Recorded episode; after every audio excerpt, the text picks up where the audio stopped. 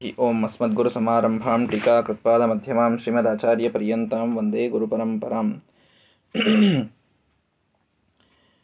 ತಾತ್ಪರ್ಯ ನಿರ್ಣಯದ ಈ ಭಾಗದಲ್ಲಿ ಶ್ರೀಮದಾಚಾರ್ಯರು ಮೋಕ್ಷ ಯಾವುದರಿಂದ ಅನ್ನೋದನ್ನು ತಿಳಿಸ್ತಾ ಇದ್ದಾರೆ.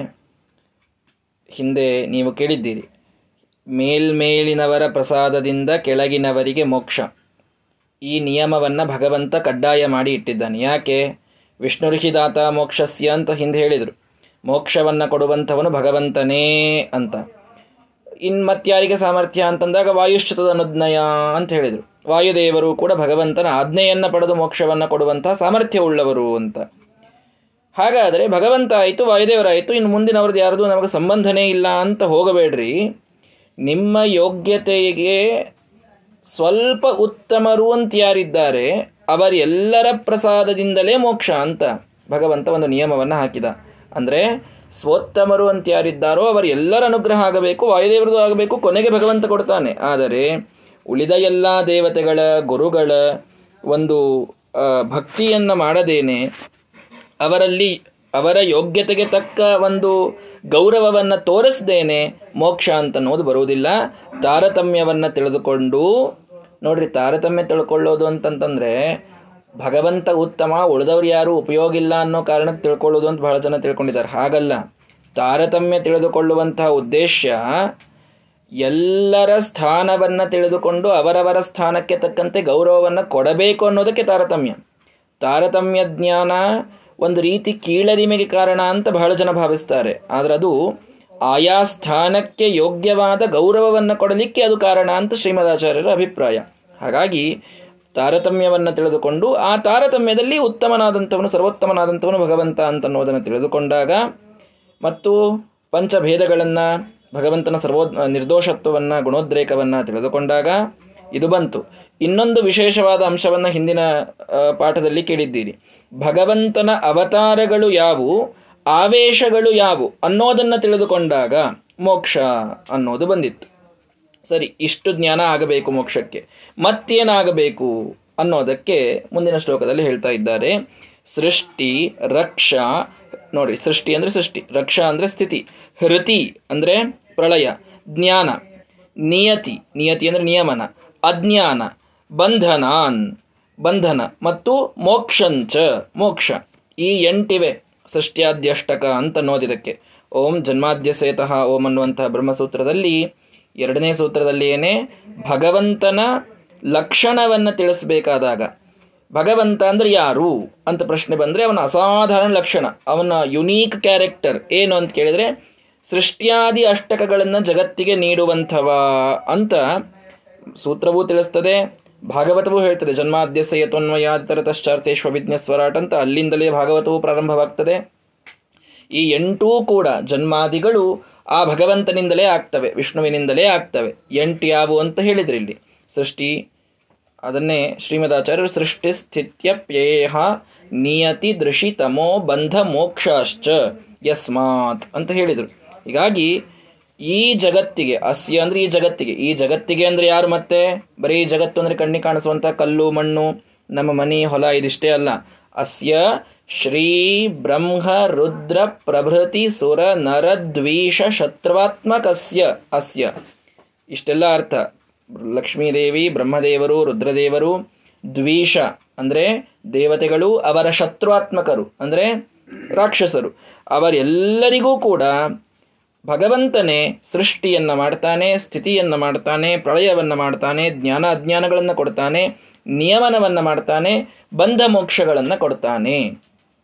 ಎರಡನ್ನೂ ಅವನೇ ಮಾಡ್ತಾನೆ ಬಂಧಕೋ ಭವಪಾಶೇನ ಭವಪಾಶಾಚ್ಚ ಮೋಚಕ. ಬಂಧನವನ್ನೂ ಅವನೇ ಕೊಡ್ತಾನೆ, ಅದರಿಂದ ಮೋಕ್ಷವನ್ನೂ ಅವನೇ ಕೊಡ್ತಾನೆ. ಹೀಗೆ ಎಲ್ಲವನ್ನೂ ಮಾಡುವವನು ವಿಷ್ಣುವೇ ಅಂತ ತಿಳಿದಾಗ ಮೋಕ್ಷ. ಸೃಷ್ಟಿಯನ್ನು ಬ್ರಹ್ಮದೇವರು ಮಾಡ್ತಾರೆ ಸ್ಥಿತಿ ಒಂದು ಭಗವಂತ ಮಾಡ್ತಾನೆ ಪ್ರಳಯ ರುದ್ರದೇವರು ಮಾಡ್ತಾರೆ ಅಂತ ತಿಳಿದ್ರೆ ಮೋಕ್ಷ ಇಲ್ಲ. ಸೃಷ್ಟಿಯಾದಿ ಅಷ್ಟಕಗಳು ಕೂಡ ಭಗವಂತನಿಂದಲೇ ಆಗ್ತವೆ. ಯಥೋವಾ ಇಮಾನಿ ಭೂತಾನಿ ಜಾಯಂತೆ. ಅವನಿಂದಲೇ ಇವೆಲ್ಲವೂ ಹುಟ್ಟೋದು. ಏನ ಜಾತಾನಿ ಜೀವಂತಿ. ಅವನಿಂದಲೇ ಇವೆಲ್ಲವೂ ಜೀವಂತ ಇರೋದು. ಯತ್ ಪ್ರಯಂತಿ, ಅವನನ್ನೇ ಕೊನೆಗೆ ಹೊಂದುವಂಥದ್ದು. ಎಲ್ಲವನ್ನೂ ಕೂಡ ಭಗವಂತ ಕೊಡ್ತಾನೆ ಅಂತ ತಿಳಿದಾಗ ಮೋಕ್ಷ ಅಂತ ಅನ್ನೋದಾಗ್ತದೆ ಅಂತ ಈ ಒಂದು ಜ್ಞಾನ ಹೇಳಿದರು. ಸೃಷ್ಟ್ಯಾದ್ಯಷ್ಟಗಳನ್ನು ಭಗವಂತನೇ ಮಾಡ್ತಾನೆ ಅನ್ನುವ ಜ್ಞಾನ ಮೋಕ್ಷಕ್ಕೆ ಕಾರಣ. ಅಂದ್ರೆ ಮೋಕ್ಷಕ್ಕೆ ಏನೇನು ತಿಳ್ಕೋಬೇಕು ಅಂತ ಹೇಳಿಗತ್ತಾರೆ ಇಷ್ಟೆಲ್ಲ ಜ್ಞಾನ ಮೋಕ್ಷಕ್ಕಾಗಬೇಕು, ತಾರತಮ್ಯ ಆಗಬೇಕು, ಪಂಚಭೇದಗಳಾಗಬೇಕು, ಅವತಾರಗಳಾಗಬೇಕು, ಈಗ ಸೃಷ್ಟಿಯಾದ್ಯಷ್ಟಕಗಳು ಭಗವಂತನೇ ಮಾಡ್ತಾನೆ ಅನ್ನೋದನ್ನು ತಿಳ್ಕೊಳ್ಬೇಕು. ಆವಾಗ ಮೋಕ್ಷ ಆಗ್ತದೆ ಅಂತ. ಸರಿ, ಮತ್ತೇನು? ವೇದಾಂಶ್ಚ ಪಂಚರಾತ್ರಾಣಿ ಸೇತಿಹಾಸ ಪುರಾಣಕಾನ್ ಜ್ಞಾತ್ವಾ ವಿಷ್ಣುಪರಾನೇವ ಮುಚ್ಚತೆ ನಾನ್ಯಥಾ ಕ್ವಚಿತ. ಇನ್ನೊಂದು ವಿಶೇಷವನ್ನು ತಿಳಿಸ್ತಾ ಇದ್ದಾರೆ. ವೇದಗಳು ಪಂಚರಾತ್ರ ಇತಿಹಾಸ ಪುರಾಣಗಳು, ಇತಿಹಾಸ ಅಂದರೆ ರಾಮಾಯಣ, ಮಹಾಭಾರತ ಮತ್ತು ಪುರಾಣಗಳು, ಅಷ್ಟಾದಶ ಪುರಾಣಗಳು. ಇವೆಲ್ಲವೂ ಕೂಡ ಒಕ್ಕರಲಿನಿಂದ ಕೇವಲ ವಿಷ್ಣುವನ್ನೇ ಮುಖ್ಯವಾಗಿ ಹೇಳುತ್ತವೆ ಅಂತ ತಿಳಿದುಕೊಂಡಾಗ ಮೋಕ್ಷ. ಇಲ್ಲದಿದ್ದರೆ ಮೋಕ್ಷವಿಲ್ಲ. ಗಣೇಶ ಅಥರ್ವ ಶಿಷ್ಯ ಗಣೇಶನನ್ನು ಹೇಳುತ್ತದೆ, ಅಮೃಣಿ ಸೂಕ್ತ ಲಕ್ಷ್ಮೀದೇವಿಯನ್ನು ಹೇಳುತ್ತದೆ ಬಳಿತ ಸೂಕ್ತ ವಾಯುದೇವರನ್ನು ಹೇಳುತ್ತದೆ. ಏನೋ ನಾಲ್ಕು ಪುರುಷ ಸೂಕ್ತ, ಮನೆ ಸೂಕ್ತ, ದೇವರನ್ನ ಹೇಳಲಿಕ್ಕೆ ನಾಲ್ಕು ನಾರಾಯಣ ಸೂಕ್ತ ಮಹಾನಾರಾಯಣ ಉಪನಿಷತ್ತು ಇವನ್ ನಾಲ್ಕು ದೇವರನ್ನ ಹೇಳ್ತವೆ ಅಂತ ತಿಳಿದುಕೊಂಡು ಬಿಟ್ಟರೆ ಮೋಕ್ಷ ಇಲ್ಲ. ಅಥವಾ ಸ್ಕಂದ ಪುರಾಣಾದಿಗಳು ಆಯಾ ದೇವತೆಯನ್ನು ಹೇಳಲಿಕ್ಕೆ ಹೊರಟು ಬಿಟ್ಟವೆ. ಮುಖ್ಯ ಪ್ರತಿಪಾದ್ಯ ಎಲ್ಲದಕ್ಕೂ ಕೂಡ ಭಗವಂತನೇ. ಇದನ್ನು ಮೊದಲಿಗೆ ಅರ್ಥ ಮಾಡಿಕೊಳ್ಳ್ರಿ ಮಹಾ ತಾತ್ಪರ್ಯ ಅಂತೇನಿದೆ, ಅದು ಭಗವಂತನಲ್ಲೇ ಇದೆ. ಇದನ್ನು ತಿಳ್ಕೋಬೇಕು. ಮೋಕ್ಷ ಇದರಲ್ಲಿ ಇಲ್ದಿದ್ರೆ ಮೋಕ್ಷ ಇಲ್ಲ. ನೋಡ್ರಿ, ವೇದಗಳು ಕೆಲವು ಪ್ರಶ್ನೆ ಮಾಡ್ತಾರೆ. ಅಲ್ಲ, ವೇದಗಳು ಯಜ್ಞವನ್ನ ಮಾಡು ಅಂತ ಹೇಳ್ತದೆ ಜ್ಯೋತಿಷ್ಠ ಜ್ಯೋತಿಷ್ಠೋಮ ಮಾಡಬೇಕು ಅಂತ. ಸ್ವರ್ಗಕಾಮ ಯಾವನ ಇರ್ತಾನೋ ಅವನು ಜ್ಯೋತಿಷ್ಠೋಮ ಯಜ್ಞವನ್ನು ಮಾಡಬೇಕು ಅಂತ ಹೇಳಿದ್ರು. ಅಥವಾ ಏನಪ್ಪ ಅದು ಪುತ್ರಕಾಮ ಕಾರೀರಿಯ ಯಜೇತ ಅಂತ ಒಂದು ಮಾತು ಬಂತು. ಕಾರೀರಿಯಾಗವನ್ನು ಮಾಡಬೇಕು ಅಂತ. ಇಲ್ಲಿ ಕಾರೀರ್ಯ, ಯಜೇತ ಈ ಎಲ್ಲ ಮಾತುಗಳು ಕಾರೀರಿಯಾಗವನ್ನು ಮಾಡಬೇಕು ಅಂತ ಹೇಳುವಂಥದ್ದು ಅವು ಭಗವಂತನನ್ನು ಹೇಳ್ತವೆ ಅಂತಂದ್ರೆ ಏನು? ಯಜ್ಞ ಮಾಡ್ರಿ ಅಂತ ಹೇಳ್ತಾ ಇವೆ ಅವು. ವಿಧಾನ ಮಾಡ್ತಾ ಇವೆ ನಮಗೆ. ಅದು ಭಗವಂತನನ್ನು ಹೇಳ್ತದೆ ಅಂತ ಅನ್ನೋದಕ್ಕೆ ನೀವು ಹೇಗೆ ಅರ್ಥ ಮಾಡ್ತೀರಿ ಅಂತನ್ನೋದಕ್ಕೆ ಶ್ರೀಮದಾಚಾರ್ಯರು ಒಂದು ಲಾಜಿಕ್ ಕೊಡ್ತಾರೆ. ಕಾರ್ಯರ್ಯ ಅಂದ್ರೂ ಅಲ್ಲಿ ದೇವರು ಅಂತ ಅರ್ಥ ಮಾಡಬೇಕು, ಯಜೇತ ಅಂದ್ರೂ ದೇವರು ಅಂತ ಮಾಡಬೇಕು, ಪುತ್ರಕಾಮಹ ಅಂದ್ರೂ ದೇವರು ಅಂತ ಮಾಡಬೇಕು, ಮಾಡಲೇಬೇಕು. ಯಾಕೆ ಮಾಡಲೇಬೇಕಂತ ಹಠ ನಿಮ್ಮದು ಅಂತಂದರೆ ಈಗೇನೋ ಚಂದಾಗೆ ಸೃಷ್ಟಿ ಆಗಿದೆ, ಸ್ಥಿತಿ ನಡೆದಿದೆ, ಎಲ್ಲರೂ ಯಜ್ಞ ಮಾಡ್ತಾ ಇದ್ದೀವಿ, ಈ ಸಮಯದಲ್ಲಿ ಕಾರ್ಯರ್ಯ, ಯಜೇತ ಅಂತಂದ್ರೆ ಕಾರ್ಯರ್ಯಾಗವನ್ನು ಮಾಡಬೇಕು ಅಂತ ನೀವು ಅರ್ಥ ಮಾಡಿದ್ರಿ. ಬಹಳ ಸಂತೋಷ. ಪ್ರಳಯ ಕಾಲದಲ್ಲಿ ಯಾರೂ ಇರುವುದಿಲ್ಲ. ಇದನ್ನು ವಿಚಾರ ಮಾಡ್ರಿ. ಶ್ರೀಮದಾಚಾರ್ಯ ಹೇಳುವಂತಹ ಲಾಜಿಕ್ ಎಷ್ಟು ಕರೆಕ್ಟ್ ಇದೆ ಅಂತ. ಪ್ರಳಯ ಕಾಲವಾದ ಮೇಲೆ ಯಾರ್ಯಾರ್ಯಾರ್ಯಾರೂ ಇರುವುದಿಲ್ಲ. ಹೌದಾ? ಯಾರೂ ಆ ಸಮಯದಲ್ಲಿ ಇಲ್ಲ. ಲಕ್ಷ್ಮಿಯೂ ಇಲ್ಲ, ಯಾರೂ ಇಲ್ಲ. ಯಾರೂ ಇಲ್ಲದ ಕಾಲದಲ್ಲಿ ವೇದಗಳು ಇವೆಯೋ ಇಲ್ವೋ? ವೇದಗಳಿವೆ ಯಾಕೆಂದ್ರೆ ಅನಾದಿನಿತ್ಯ ಅಂತ ಹೇಳ್ತೀರಿ ವೇದಗಳನ್ನು. ಅನಾದಿನಿತ್ಯವಾದ ವೇದಗಳು ಯಾರೂ ಇಲ್ಲದ ಸಮಯದಲ್ಲೂ ಕೂಡ ಇದ್ದಾಗ ಅವು ಯಾರನ್ನು ಹೇಳಬೇಕು ಅಂತ ಪ್ರಶ್ನೆ ಮಾಡ್ತಾರೆ ಶ್ರೀಮದಾಚಾರ್ಯ. ಅವಾಗ ಅವು ಗಣೇಶನನ್ನು ಹೇಳ್ತವೆ ಅಂದ್ರೆ ಗಣೇಶ ಇಲ್ಲೇ ಇಲ್ಲ, ಪ್ರಳಯದೊಳಗೆ ಹೋಗಿಬಿಟ್ಟಾನ ಅವನು ಕೂಡ. ವಾಯುದೇವ್ರನ್ನ ಹೇಳ್ತದೆ ಅಂದ್ರೆ ವಾಯುದೇವರು ಹೋಗಿದ್ದಾರೆ ಪ್ರಳಯದಲ್ಲಿ. ಯಾರೂ ಇಲ್ಲ ಅವಾಗ. ಕಾರೀರಿ ಯಜೇತ್ ಅಂದ್ರೆ ಕಾರೀರಿ ಯಜ್ಞವನ್ನು ಮಾಡಬೇಕು ಅಂತ ವೇದ ಹೇಳ್ತಾ ಇದೆ ಅಂದ್ರೆ ಯಾರಿಗೆ ಹೇಳಬೇಕು? ಯಾರೂ ಮುಂದೆ ಇಲ್ಲೇ ಇಲ್ಲ ಅಲ್ಲಿ, ಪ್ರಳಯ ಕಾಲ ಆಗಿಬಿಟ್ಟಿದೆ. ಅಂದ ಮೇಲೆ ಆಯಾ ಶಬ್ದಗಳು ಪರಮ ಮುಖ್ಯವಾಗಿ ಭಗವಂತನನ್ನೇ ಹೇಳ್ತವೆ. ಸೃಷ್ಟಿಯಾದಾಗ ಇದನ್ನೂ ಕೂಡ ಒಂದು ಅರ್ಥ ಅಂತ ಮಾಡಬಹುದು ವೇದಗಳಿಗೆ ಹೊರತು. ಇದೇ ಮುಖ್ಯವಾದ ಅರ್ಥ ಅಂತಲ್ಲ. ಯಾಕೆ ಅಂದ್ರೆ ಇದೇ ಮುಖ್ಯವಾದ ಅರ್ಥ ಅಂತ ಹೇಳಿಬಿಟ್ರಿ ಅಂದ್ರೆ ಪ್ರಳಯ ಕಾಲದಲ್ಲಿ ವೇದಗಳಿಗೆ ಅರ್ಥವೇ ಇಲ್ಲದಂತಾಗಿ ಬಿಡುತ್ತದೆ ನಿರರ್ಥಕವಾದರೆ ಅವು ಅಪ್ರಮಾಣ ಅಂತಾಗ್ತವೆ. ಶ್ರೀಮದಾಚಾರ್ಯರು ನಮಗೆ ತಿಳಿಸಿಕೊಡ್ತಾರೆ.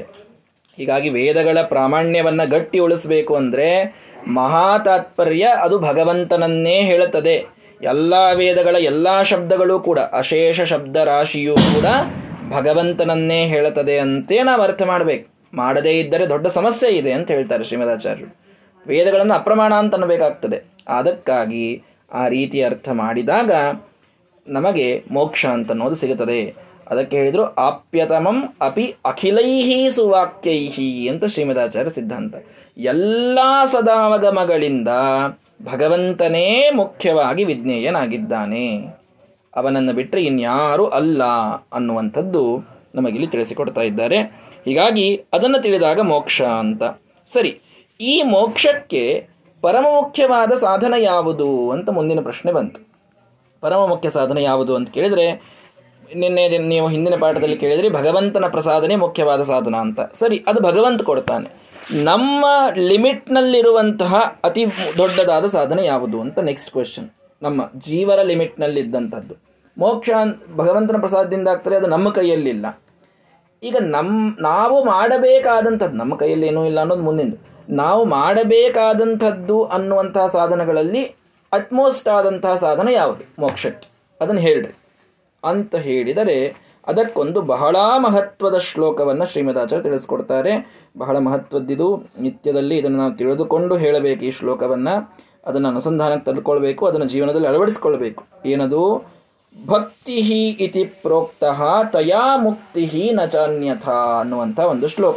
ಶ್ರೀಮದಾಚಾರ್ಯ ಹೇಳ್ತಾ ಇದ್ದಾರೆ, ಭಕ್ತಿ ಅನ್ನೋದೇನಿದೆ, ಇದರಿಂದಲೇನೆ ಮೋಕ್ಷ, ಆ ಭಕ್ತಿ ಇಲ್ಲದಿದ್ದರೆ ಮೋಕ್ಷವಿಲ್ಲ. ಜೀವ ಮಾಡಬಹುದಾದ ಸಾಧನಗಳಲ್ಲಿ ಅತಿಯ, ಅತೀ ದೊಡ್ಡದು ಯಾವುದು ಅಂತ ಕೇಳಿದ್ರೆ ಭಕ್ತಿ. ವೈರಾಗ್ಯ ಅಲ್ಲ. ನೀವು ಬಹಳ ನಾವು ಕೆಲವರು ಈ ಏನು ಯೋಗ ಮಾಡ್ತಾ ಇರ್ತಾರೆ. ನಾವು ಶಾಸ್ತ್ರ ಹೇಳಿದ ಯೋಗ ಮಾಡ್ತೀವಿ ಅಂತ. ಸರಿ, ಶಾಸ್ತ್ರ ಹೇಳಿತು ಯೋಗವನ್ನು ಮಾಡ್ರಿ ಅಂತ. ಆದ್ರೆ ಆ ಯೋಗ ಮೋಕ್ಷಕ್ಕೆ ಸಾಧನ ಅಂತ ಹೇಳಿ ಶಾಸ್ತ್ರ ಹೇಳಿಲ್ಲ. ಇದನ್ನ ಅರ್ಥ ಮಾಡ್ಕೊಳ್ಳಿ ಯೋಗ ಮಾಡಲಿಕ್ಕೆ ಶಾಸ್ತ್ರ ಬೇಡ ಅಂತಂದಿಲ್ಲ. ಪ್ರಾಣಾಯಾಮ ಮಾಡ್ಲಿಕ್ಕೆ ಬೇಡ ಅಂದಿಲ್ಲ. ಮೂರು ತಾಸು ಪೂಜಾ ಮಾಡ್ಲಿಕ್ಕೆ ಬೇಡ ಅಂತಂದಿಲ್ಲ. ಮಾಡ್ತಾರೆ ಪಾಪ, ಮಾಡಲಿ ಅವಶ್ಯವಾಗಿ.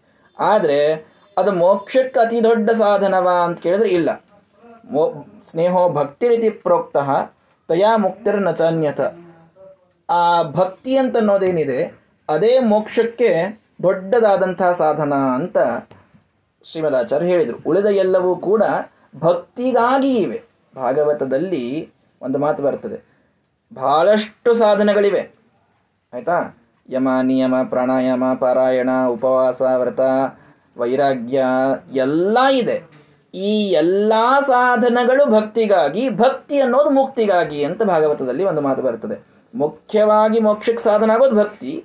ಭಕ್ತಿಗೆ ಇವೆಲ್ಲ ಕಾರಣ ಆಗ್ತವೆ. ದೇವರಲ್ಲಿ ಭಕ್ತಿ ಹುಟ್ಲಿಕ್ಕೆ ನಾವು ಮಾಡುವಂತಹ ಸಂಧ್ಯಾ ವಂದನ ನಾವು ಮಾಡುವಂತಹ ದೇವರ ಪೂಜಾ ಇತ್ಯಾದಿ ವೈರಾಗ್ಯ ಇವೆಲ್ಲ ಕಾರಣ ಆಗಬಹುದು. ಆದರೆ ಮೋಕ್ಷಕ್ಕೆ ಮಾತ್ರ ಭಕ್ತಿಯೇ ಕಾರಣವಾಗ್ತದೆ. ಹಾಗಾದ್ರೆ ಭಕ್ತಿ ಅಂದರೆ ಏನು ಅನ್ನೋದು ಮುಂದಿನ ಪ್ರಶ್ನೆ. ಏನದು ಭಕ್ತಿ ಅಂದರೆ? ಭಕ್ತಿಯ ಡೆಫಿನಿಷನ್ ಹೇಳ್ರಿ. ಬಹಳ ಸ್ಪಷ್ಟವಾದ ಡೆಫಿನಿಷನ್ ಅನ್ನು ಶ್ರೀಮದಾಚಾರ್ಯರು ಇಲ್ಲಿ ಕೊಡ್ತಾ ಇದ್ದಾರೆ. ಇದನ್ನೇ ನ್ಯಾಯಸುಧೆಯಲ್ಲಿ ಬಹಳ ವಿಸ್ತೃತವಾಗಿ ನಮಗೆ ಟೀಕಾಕೃತವಾದರೂ ಕೂಡ ತಿಳಿಸಿಕೊಡ್ತಾರೆ. ಮೊಟ್ಟ ಮೊದಲನೇದ್ದು, ಭಕ್ತಿ ಅಂದ್ರೇನು?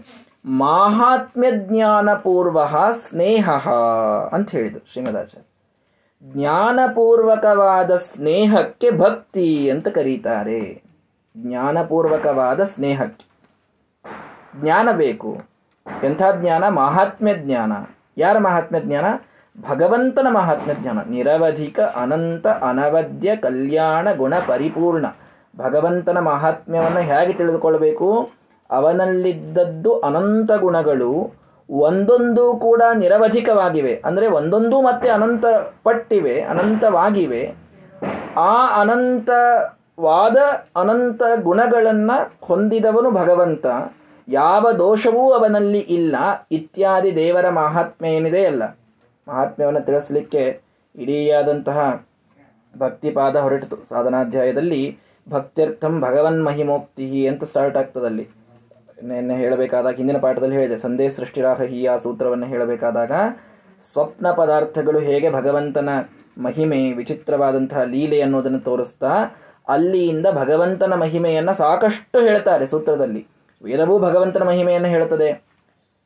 ಅದ್ಭುತವಾದಂತಹ ಮಹಿಮೆ ಭಗವಂತನದು ಅಂತ ಭಗವದ್ಗೀತೆ ಹೇಳುತ್ತದೆ.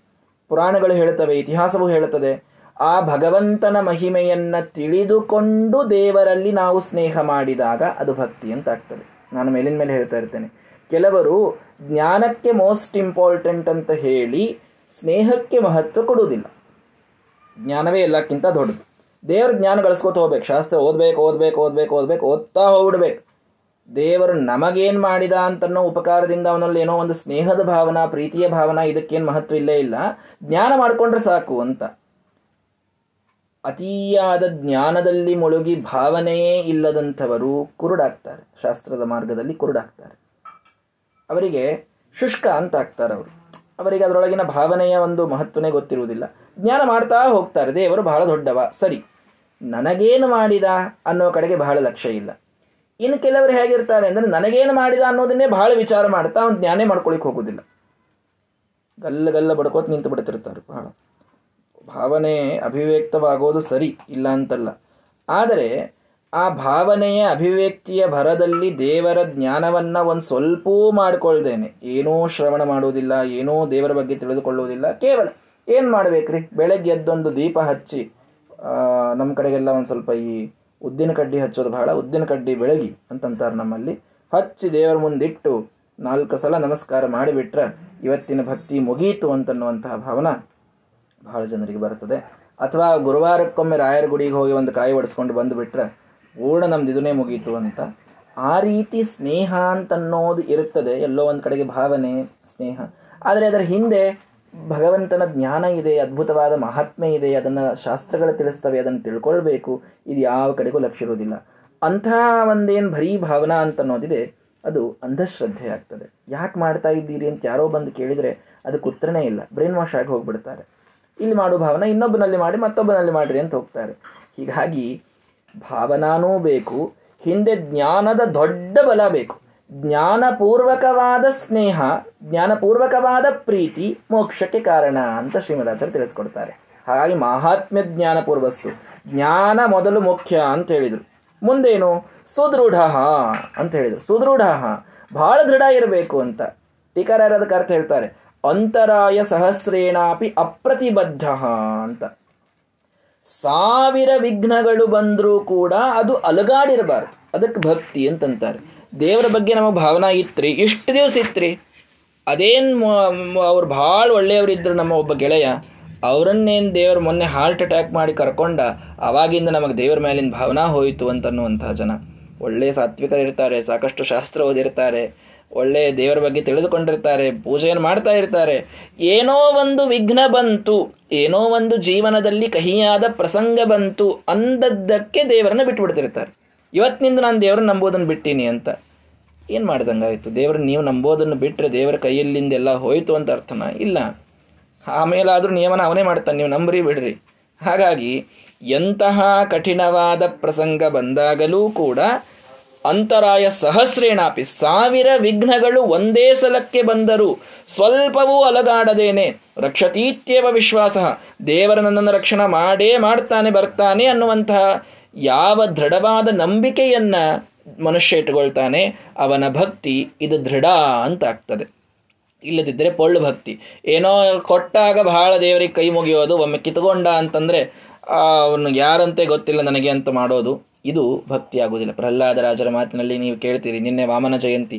ವಾಮನೋಪಾಖ್ಯಾನವನ್ನು ಕೇಳಬೇಕಾದಾಗ ಬಲಿರಾಜನ ಆ ಉದ್ಧಾರವನ್ನು ವಾಮನ ರೂಪಿಯಾದ ಪರಮಾತ್ಮ ತ್ರಿವಿಕ್ರಮ ರೂಪವನ್ನು ತಾಳಿ ತನ್ನ ಮೂರನೇ ಹೆಜ್ಜೆಯನ್ನು ಬಲಿಚಕ್ರವರ್ತಿಯ ತಲೆಯ ಮೇಲಿಟ್ಟಾಗ ಅಲ್ಲಿ ಪ್ರಹ್ಲಾದರಾಜರು ಹೇಳ್ತಾರೆ, ತ್ವಯೈವ ದತ್ತಂ ಪದ ಮೈಂದ್ರ ಮೂರ್ಜಿತಂ ತ್ವಯಾ ಹೃತಂ ತ್ವದ್ಯ ತದೇವ ಶೋಭನಂ ಅಂತ. ನೀನೇ ಕೊಟ್ಟಿದ್ದಿ ಈ ಇಂದ್ರ ಪದವಿಯನ್ನ ನನ್ನ ಮೊಮ್ಮಗನಿಗೆ, ಬಲಿಚಕ್ರವರ್ತಿಗೆ. ಈಗ ನೀನೇ ಅದನ್ನ ಪಡೀತಾ ಇದ್ದಿ, ಇದೇ ಕರೆಕ್ಟು, ಇದೇ ಸರಿಯಾದದ್ದು ಅಂತ ಹೇಳ್ತಾರೆ. ಯಾರು? ಪ್ರಹ್ಲಾದರಾಜರು ಅಂದ್ರೆ, ಕೊಟ್ಟಾಗ ದೇವರನ್ನು ಬಹಳ ನೆನೆಸಿ ಕಿತ್ತುಕೊಂಡ ಮೇಲೆ ಅವನ್ಯಾರೋ ಏನೋ ನನಗೆ ಗೊತ್ತಿಲ್ಲ ಅನ್ನುವಂತಾಗಿಬಿಟ್ರೆ ಭಕ್ತಿ, ಇದು ದೃಢವಾದ ಭಕ್ತಿ ಆಗುವುದಿಲ್ಲ. ಇದು ಪೊಳ್ಳು ಭಕ್ತಿ ಆಗ್ತದೆ. ಸುದೃಢ. ಎಷ್ಟು ವಿಘ್ನಗಳು ಬಂದರೂ ಅಲುಗಾಡದಂತಹ ಭಕ್ತಿ ಇರಬೇಕು ಅಂತ ತಿಳಿಸಿದರು ಶ್ರೀಮದಾಚಾರ್ಯರು. ಮತ್ಯಾಗಿರಬೇಕು ಭಕ್ತಿ ಅನ್ನೋದಕ್ಕೆ ಇನ್ನೊಂದು ಇಂಪಾರ್ಟೆಂಟ್ ಆದಂತಹ ಒಂದು ಲಕ್ಷಣ ಕೊಡ್ತಾರೆ. ಏನು ಅಂದರೆ, ಸರ್ವತೋಧಿಕ ಅಂತ. ಇದು ಬಹಳ ಮಹತ್ವದ ನೋಡ್ರಿ. ದೇವರಲ್ಲಿ ಭಕ್ತಿ ಹೆಂಗಿರಬೇಕು ಅಂದ್ರೆ ಸರ್ವತೋಧಿಕ ಭಕ್ತಿ ಇರಬೇಕು ಅಂತ. ಅಂದ್ರೆ ಏನು ಅಂತ ಟೀಕಾರ ಭಾಷೆ ತಿಳಿಸ್ತಾರೆ. ಸ್ವಾತ್ಮಾತ್ಮೀಯ ಸಮಸ್ತ ವಸ್ತುಭ್ಯೋ ಅನೇಕ ಗುಣಾಧಿಕ ಅಂತ. ಅಂದ್ರೆ ಭಗವಂತನಲ್ಲಿ ಸ್ನೇಹ ಎಷ್ಟಿರಬೇಕು ಅಂದರೆ ತನಗಿಂತಲೂ ಬಹಳ ಹೆಚ್ಚಿರಬೇಕಂತ. ಮನುಷ್ಯ ಅತಿಯಾಗಿ ಪ್ರೀತಿಸೋದು ಯಾರನ್ನ ಅಂದ್ರೆ ತನ್ನನ್ನು. ಸೆಲ್ಫ್ ಸೆಂಟ್ರಿಕ್ ಇರ್ತಾನೆ ಮನುಷ್ಯ ಯಾವಾಗಲೂ ಕೂಡ. ನಮ್ಮ ಥಿಯರಿ ಯಾವಾಗಲೂ ಆತ್ಮ ಸೆಂಟ್ರಿಕ್ ಆದರೆ ಥಿಯರಿ ನಮ್ಮದು ಅನ್, ನಾವು ಅನ್ನೋದು ಮೊದಲು, ನಮ್ಮದು ಅನ್ನೋದು ಎರಡನೇದ್ಗೆ, ಎರಡನೇ ಒಂದು ಕಕ್ಷೆಯಲ್ಲಿ, ಮೂರನೇ ಕಕ್ಷೆಯಲ್ಲಿ ದೇವರು ಧರ್ಮ ಅದೆಲ್ಲ ಬರ್ತದೆ. ಹೌದೋ ಇಲ್ಲೋ ವಿಚಾರ ಮಾಡಿರಿ. ಒಂದು ಸೆಂಟರ್ ನಮಗೆ ಯಾರು ನಾವೇ. ನಮ್ಮ ಸುತ್ತಲೂ ನಮ್ಮವರು ಅಂತ ಯಾರಿದ್ದಾರೆ? ಅವರು.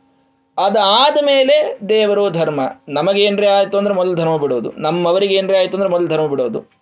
ಯಾರಿಗೋ ಸ್ವಲ್ಪ ಆರಾಮಿಲ್ಲ. ಆಯ್ತು, ಇವತ್ತೊಂದು ದಿವಸ ಸಂಧ್ಯಾವಂದನ ಬಿಟ್ಬಿಡೋಣ ಅಂತ. ಅವ್ರಿಗೆ ಆರಾಮಿಲ್ಲ ಅನ್ನೋದಕ್ಕೆ ನೀವೇ ಸಂಧ್ಯಾವನ ಬಿಡಬೇಕು ಅದೇನು ಸಂಬಂಧ ಇಲ್ಲ. ಸ್ವಾತ್ಮ ಆತ್ಮೀಯ ಸಮಸ್ತ ವಸ್ತುಭ್ಯ. ತಾನು ತನ್ನವರು ಎಷ್ಟು ಜನ ಇದ್ದಾರೆ? ಅವರೆಲ್ಲರಿಗಿಂತಲೂ ಅತಿಯಾದ, ಅತಿ ಹೆಚ್ಚು ಸಾವಿರ ಪಟ್ಟು ಅನೇಕ ಪಟ್ಟು ಹೆಚ್ಚು ಪ್ರೀತಿಯನ್ನು ದೇವರಲ್ಲಿ ಮಾಡಿದರೆ ಅದಕ್ಕೆ ಭಕ್ತಿ ಅಂತಾರೆ. ನೋಡ್ರಿ, ಭಕ್ತಿಯ ಡೆಫಿನೇಷನ್ ಟೀಕಾರ ಎಷ್ಟು ಚಂದ ತಂದಿಟ್ರು ಅಂದರೆ, ಅಥವಾ ಶ್ರೀಮದಾಚಾರ್ಯ ತಂದಿಟ್ಟದ್ದು ಸರ್ವತೋಧಿಕ. ಎಲ್ಲರಿಗಿಂತಲೂ ಜಾಸ್ತಿ ಅಂತ. ಆಯ್ತು ರೀ ಎಲ್ಲರಿಗಿಂತ ಜಾಸ್ತಿ ನೋಡ್ಕೊಳ್ತೀವಿ ಅಂತ. ಎಲ್ಲರೂ ಅನ್ನೋದ್ರೊಳಗೆ ನೀನೂ ಬಂದಿ ಅಂತ ಹೇಳ್ತಾರೆ ಟೀಕಾರಾಯರು. ಶ್ರೀಮದಾಚಾರ್ಯರು ಬರೀ ಎಲ್ಲರಿಗಿಂತ ಜಾಸ್ತಿ ಅಂದಿದ್ರು. ಟೀಕಾರ ಅದನ್ನು ಮತ್ತೊಂದು ಸ್ವಲ್ಪ ಸ್ಪಷ್ಟ ಮಾಡಿದ್ರು, ಗುರುಭಾವಂ ವ್ಯಂಜಯಂತಿ ಅಂತ ಹೇಳಿ. ನಿನಗಿಂತಲೂ ಹೆಚ್ಚು ಮಾಡ್ತೀಯಾ? ನಿನಗೆ ಏನೇ ಆಗಲಿ, ನಾನಿವತ್ತು ಏಕಾದಶಿ ಉಪವಾಸ ಮಾಡಬೇಕಾಗಿದೆ. ಮಾಡಬೇಕಾದಾಗ ನನಗೆ ನನ್ನಲ್ಲಿಯ ವೀಕ್ನೆಸ್ ನನಗೆ ಕಾಣಿಸ್ತು. ನಾನು ಯಾಕೋ ಇವತ್ತು ವೀಕ್ ಆಗ್ತಾ ಇದ್ದೀನಿ ಅಂತ. ಆಗ ನನ್ನ, ಇದು ನಾನು ಹೇಳುವ ಮಾತಲ್ಲ, ಕೃಷ್ಣಾಮೃತ ಮಹಾರಣವದಲ್ಲಿ ಮಾತು ಬರುತ್ತದೆ, ನಾನಿವತ್ತು ನನಗೆ ಏನೇ ಆದರೂ ಚಿಂತೆ ಇಲ್ಲ, ಮಾಡಬೇಕಾದ ಏಕಾದಶಿಯನ್ನ ಮಾಡಿಯೇ ಮಾಡ್ತೇನೆ ಅಂತ ತನಗಿಂತಲೂ ದೇವರನ್ನ ಮೇಲೆ ಯಾವನಿಡ್ತಾನೆ, ಅವನು ಭಕ್ತ ಅಂತ ಕರೆಸ್ಕೊಳ್ತಾನೆ ಅಂತ ಹೇಳ್ತಾರೆ. ಧರ್ಮವನ್ನ ಮಾಡಬೇಕಾದಾಗ ನಮಗಿದು ಅನುಕೂಲವೋ ಅಂತನ್ನುವುದನ್ನು ನೋಡಿಕೊಂಡು ಬ, ಧರ್ಮ ಮಾಡುವಂಥವರು, ಅವರು ಧರ್ಮ ಮಾಡಿದಂತಲ್ಲ, ನಿಜವಾದ ಭಕ್ತರು ಅಂತಲ್ಲ ಅವರು. ತಮಗೆ ಯಾವ್ದು ಅನುಕೂಲ ಅದನ್ನು ಮಾಡುವುದು, ಯಾವ್ದು ಬೇಡ. ಕೆಲವರು ಇರ್ತಾರೆ ನಾಲ್ಕು ಋತದೊಳಗೆ. ಮೊಸರಿಂದು, ಹಾಲಿಂದು ವ್ರತ ನಾವು ಬಹಳ ಅನುಕೂಲ. ಅವೆರಡು ಮಾಡ್ತೀವಿ ನಾವು. ಬೇರೆ ಋತುಗಳು ಬೇಡ ಅಂತ. ದ್ವಿದಳ ವೃತ ಬೇಡ ಶಾಖವೃತ ಬೇಡ. ಇವು ನಮಗೆ ಅನುಕೂಲ ಆಗುವ ನೋಡ್ಬೇಕ್ರಿ ಆಚಾರ. ಅಂಥವು ಯಾವ ಅವನು ಮಾಡ್ತೀವಿ ನಾವು ಅಂತ. ಅದು ಭಕ್ತರ ಪೂರ್ಣ ಲಕ್ಷಣವಲ್ಲ. ಹೌದು, ಯೋಗ್ಯತೆಗೆ ತಕ್ಕಷ್ಟು ಮಾಡಬೇಕು, ಪೂರ್ಣವಾಗಿ ಅದೆಲ್ಲ ಮುಂದಿಂದು. ಅಂತೂ ಮಾಡುವುದರೊಳಗೂ ಮತ್ತದರೊಳಗೆ ಅನುಕೂಲತಾ ಹುಡುಕುವಂತಹ ಅನುಕೂಲ ಸಿಂಧು ಜನಾಂಗದವರೇನಿರ್ತಾರೆ, ಅವರು ಮಾತ್ರ ಸರ್ವಥಾ ಭಕ್ತರು ಅಂತ ಆಗುವುದಿಲ್ಲ. ಅರ್ಥ ಮಾಡಿಕೊಳ್ಳಿ, ಸರ್ವತೋಧಿಕ. ನಿಮಗಿನ್, ನಿಮ್ಮ ಅನುಕೂಲತೆಗಳಿಗಿಂತಲೂ ದೇವರನ್ನು ಯಾವಾಗ ನೀವು ಮೇಲಿಡ್ತೀರಲ್ಲ, ಆವಾಗ ಭಕ್ತರು ಅಂತ ಇದನ್ನು ನಮಗೆ ಶ್ರೀಮದ್ ಆಚಾರ್ಯ ತಿಳಿಸಿಕೊಡುವಂತಹ ಡೆಫಿನಿಷನ್ ಎಷ್ಟು ಸುಂದರ ಇದೆ ನೋಡಿ. ಮಹಾತ್ಮ್ಯ ಜ್ಞಾನ ಪೂರ್ವಸ್ತು ಮಹಾತ್ಮ್ಯ ಜ್ಞಾನ ಮೊದಲಿರಬೇಕು, ಭಗವಂತನ ಮಹಿಮೆಯನ್ನು ತಿಳಿತಾ ಇರಬೇಕು, ಸುದೃಢ, ಭಾರಿ ದೃಢ ಇರಬೇಕು. ಎಷ್ಟು ವಿಘ್ನ ಬಂದರೂ ಒಳಗಾಡಬಾರ್ದು ಎಷ್ಟು ವಿಘ್ನ ಬಂದರೂ ಒಳಗಾಡಬಾರ್ದು ಆವಾಗ ಭಕ್ತಿ ಅಂತ ಆಗ್ತದೆ. ಅದು ಭಕ್ತಿಯ ಟೆಸ್ಟ್ ಮೇಲಿಂದ ಮೇಲೆ ಆಗ್ತದೆ, ಅರ್ಥ ಮಾಡ್ಕೊಳ್ರಿ. ಬಹಳ ದೊಡ್ಡವರು ಅಂತ ಯಾರಿದ್ರೋ ಎಲ್ರಿಗೂ, ಪಾಂಡವರಿಗೆ ಬಂದಷ್ಟು ಕಷ್ಟ ನಿಮಗೆ ಯಾರಿಗೆ ಬಂದಿದೆ? ಒಂದು ಸಲ ವಿಚಾರ ಮಾಡಿ ಪಾಂಡವರಿಗೆ ಬಂದಂತಹ ಕಷ್ಟ ನಮ್ ನಮ್, ನಿಮಗೆ ಅಂತ ನಾನು ಹಿಡ್ಕೊಂಡು ಹೇಳ್ತಾ ಇದ್ದೆ. ನಮಗೆ ಯಾರಿಗಾದರೂ ಪಾಂಡವರಿಗೆ ಬಂದ ಕಷ್ಟ ಬಂದಿದೆಯಾ? ಹುಟ್ಟಿದಾರಭ್ಯ, ಅವರ ಹುಟ್ಟನ್ನ ಅದೇನೋ ಒಂದು ಅಪವಿತ್ರವಾದ ಹುಟ್ಟು ಅಂತನ್ನೋದ್ರಿಂದ ಪ್ರಾರಂಭ ಮಾಡ್ತಾನೆ ದುರ್ಯೋಧನ ಕಷ್ಟ ಕೊಡಲಿಕ್ಕೆ. ಲಾಕ್ಷಾಗ್ರಹದಲ್ಲಿ ಹಾಕಿ ನೋಡಿ, ಸಕ್ಷ್ವೇಲ, ಭಕ್ಷ್ಯ, ಭಯ ದಾಕ್ಷಿಶ್ರವೋಗಣಜ ಲಾಕ್ಷೇಪ, ಪಾಶಯಮನಂ, ಲಾಕ್ಷಾಗ್ರಹಜ್ವಲನ ರಕ್ಷೋ ಹಿಡಿಂಬಕ ಭೈಕ್ಷಾನ್ನ ಪೂರ್ವ ವಿಪದ ಎಷ್ಟು ವಿಪತ್ತುಗಳು ಇವೆ ಅಲ್ಲಿ? ಎಷ್ಟು ವಿಪತ್ತುಗಳಿದ್ದರೂ ಕೂಡ ಅವರೇನಾದರೂ ಅದರಿಂದ ಹಿಂದೆ ಸರದ್ರ?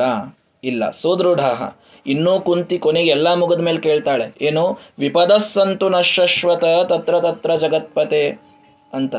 ಭಗವಂತ ಇನ್ನೂ ಒಂದಿಷ್ಟು ಕಷ್ಟ ಕೊಟ್ಬಿಡು ನಮಗೆ. ಭಕ್ತಿ ಇಲ್ಲ ಅಂದ್ರೆ ಕಡಿಮೆ ಆಗ್ತದೆ ಅಂತ ನೋಡ್ರಿ.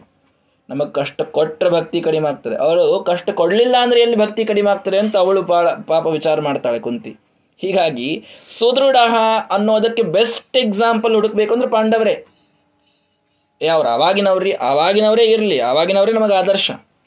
ಹೀಗಾಗಿ ಅತ್ಯಂತ ದೃಢವಾದ ಭಕ್ತಿ ಯಾರೆಲ್ಲಾದರೂ ಕಲಿಬೇಕು ಅಂತಂದರೆ ಪಾಂಡವರಿಂದ ಕಲಿಬೇಕು, ಅಕ್ರೂರನಿಂದ ಕಲಿಬೇಕು ಭಕ್ತಿಯನ್ನು. ಕಂಸನ ಹತ್ತಿರ ಇದ್ದು ಎಷ್ಟು ಕಷ್ಟಗಳನ್ನು ಅವನು ಕೊಟ್ಟರೂ ಕೂಡ ಭಗವಂತನಲ್ಲಿನ ಭಕ್ತಿಯನ್ನು ತಾನು ಕಡಿಮೆ ಮಾಡಿಕೊಳ್ಳಲಿಲ್ಲ ಅಕ್ರೂರ.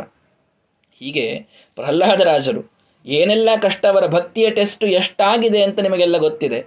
ಆಗಲೂ ಭಕ್ತಿಯನ್ನು ಕಡಿಮೆ ಮಾಡಿಕೊಳ್ಳಲಿಲ್ಲ. ಭಗವಂತ ಆಗ ಕಾಯ್ತಾನೆ. ಭಗವಂತನ ಆ ಮೆಚ್ಚುಗೆ ಎಂಥ ಭಕ್ತಿಗೆ ಸಿಗುತ್ತದೆ ಅಂತಂದ್ರೆ, ಯಾವ ಭಕ್ತಿ ಎಷ್ಟು ವಿಘ್ನಗಳು ಬಂದರೂ ಅಲಗಾಡಿರುವುದಿಲ್ಲಲ್ಲ, ಆ ಭಕ್ತಿಗೆ ಸಿಗುತ್ತದೆ.